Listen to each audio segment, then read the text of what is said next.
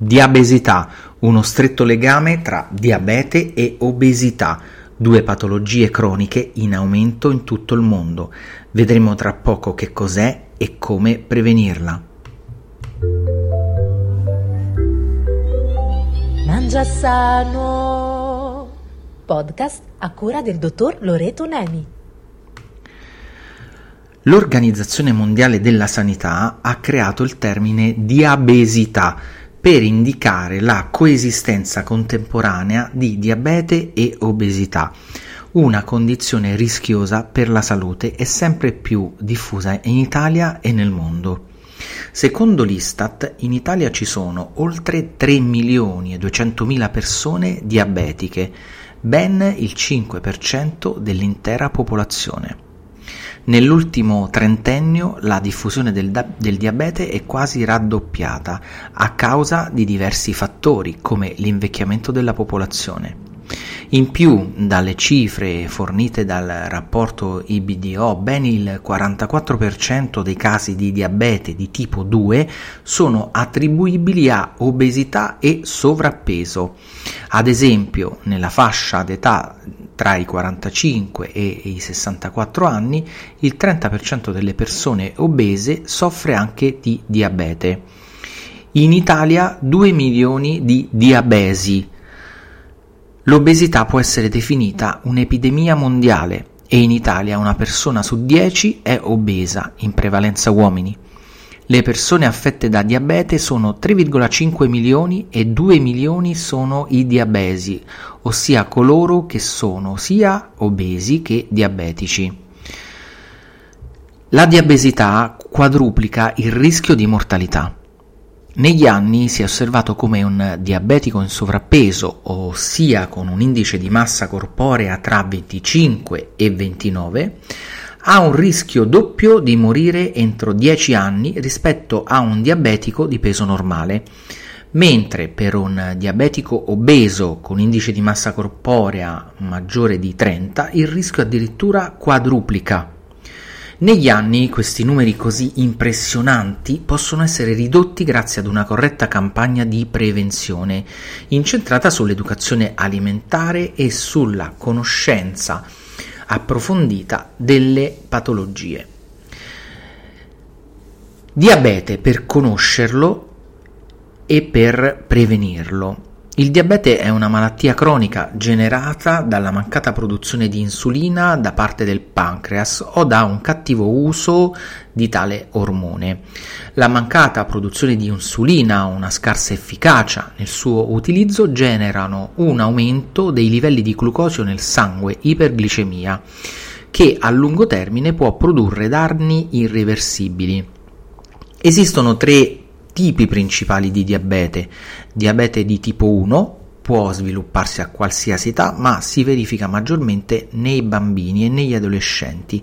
Il diabete di tipo 1 è causato da una reazione autoimmune cui, eh, in cui il sistema immunitario attacca le cellule beta del pancreas che producono insulina, determinando assenza o scarsa produzione di insulina che dovrà essere integrata attraverso somministrazioni giornaliere per adeguare i livelli di glucosio nel sangue. Diabete di tipo 2 è quello che viene definito il diabete alimentare, ehm, detto in modo semplice, rappresenta circa il 90% di tutti i casi di diabete ed è più frequente negli adulti. Il diabete di tipo 2 determina un cattivo uso dell'insulina prodotta. Di solito c'è una diminuita sensibilità insulinica o una resistenza insulinica. Infine il diabete gestazionale consiste in, nella glicemia alta durante la gravidanza ed è associato a complicanze sia per la madre che per il bambino e scompare dopo la gravidanza.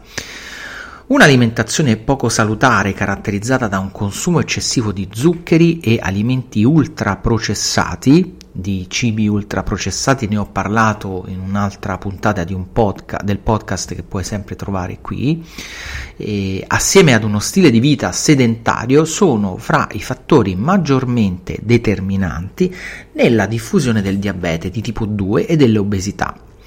Inoltre, secondo l'International Diabetes Federation, le cause principali sono da ricercare anche nella crescente urbanizzazione, tanto che gran parte delle persone con diabete vive nelle grandi città ed appartiene a gruppi sociali con basso titolo di studio o risorse economiche scarse.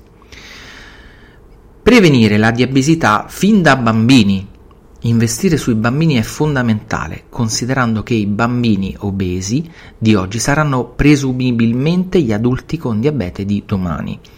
Promuovere la cultura dell'alimentazione sana e dell'attività fisica tra i bambini e i ragazzi nelle scuole e nelle famiglie è l'arma più potente a nostra disposizione per invertire i numeri di questa vera e propria pandemia. Quindi come si può affrontare dal punto di vista nutrizionale il, eh, il diabete, l'obesità, la diabesità?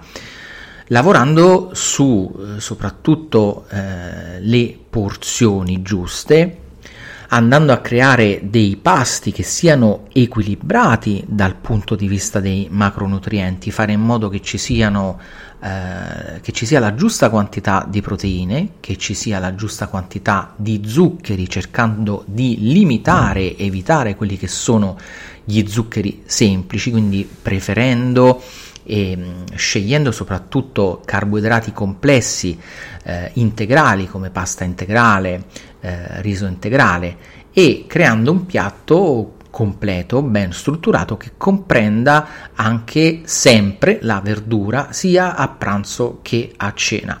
Quindi dei pasti molto squilibrati possono essere rappresentati da eh, solo un pasto costituito da pizza oppure solo, solo pasta. Bene, nel lungo termine è chiaro, ci sono delle eccezioni, non è che va del tutto eliminato un, un pranzo o un pasto dove si mangia solo pasta, ma mi riferisco a delle abitudini prolungate nel tempo e eh, tali abitudini eh, nel lungo periodo possono eh, provocare un eh, aumento della, della glicemia e, e portare poi ad un, ad, un, ad un, diabete.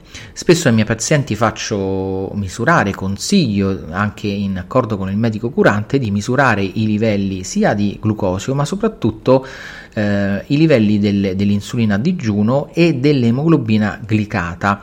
L'emoglobina glicata è un parametro che esprime la media di tutte le glicemie giornaliere degli ultimi tre mesi e può essere un riferimento molto più accurato per capire un po' com'è, eh, come va il, il, metabolismo degli zuccheri e quindi si può, co- conoscendo questi parametri eh, subito, si può intervenire portando ad una vera e propria regressione e eh, diciamo stabilizzazione della, della glicemia, migliorando quello che è il metabolismo degli zuccheri.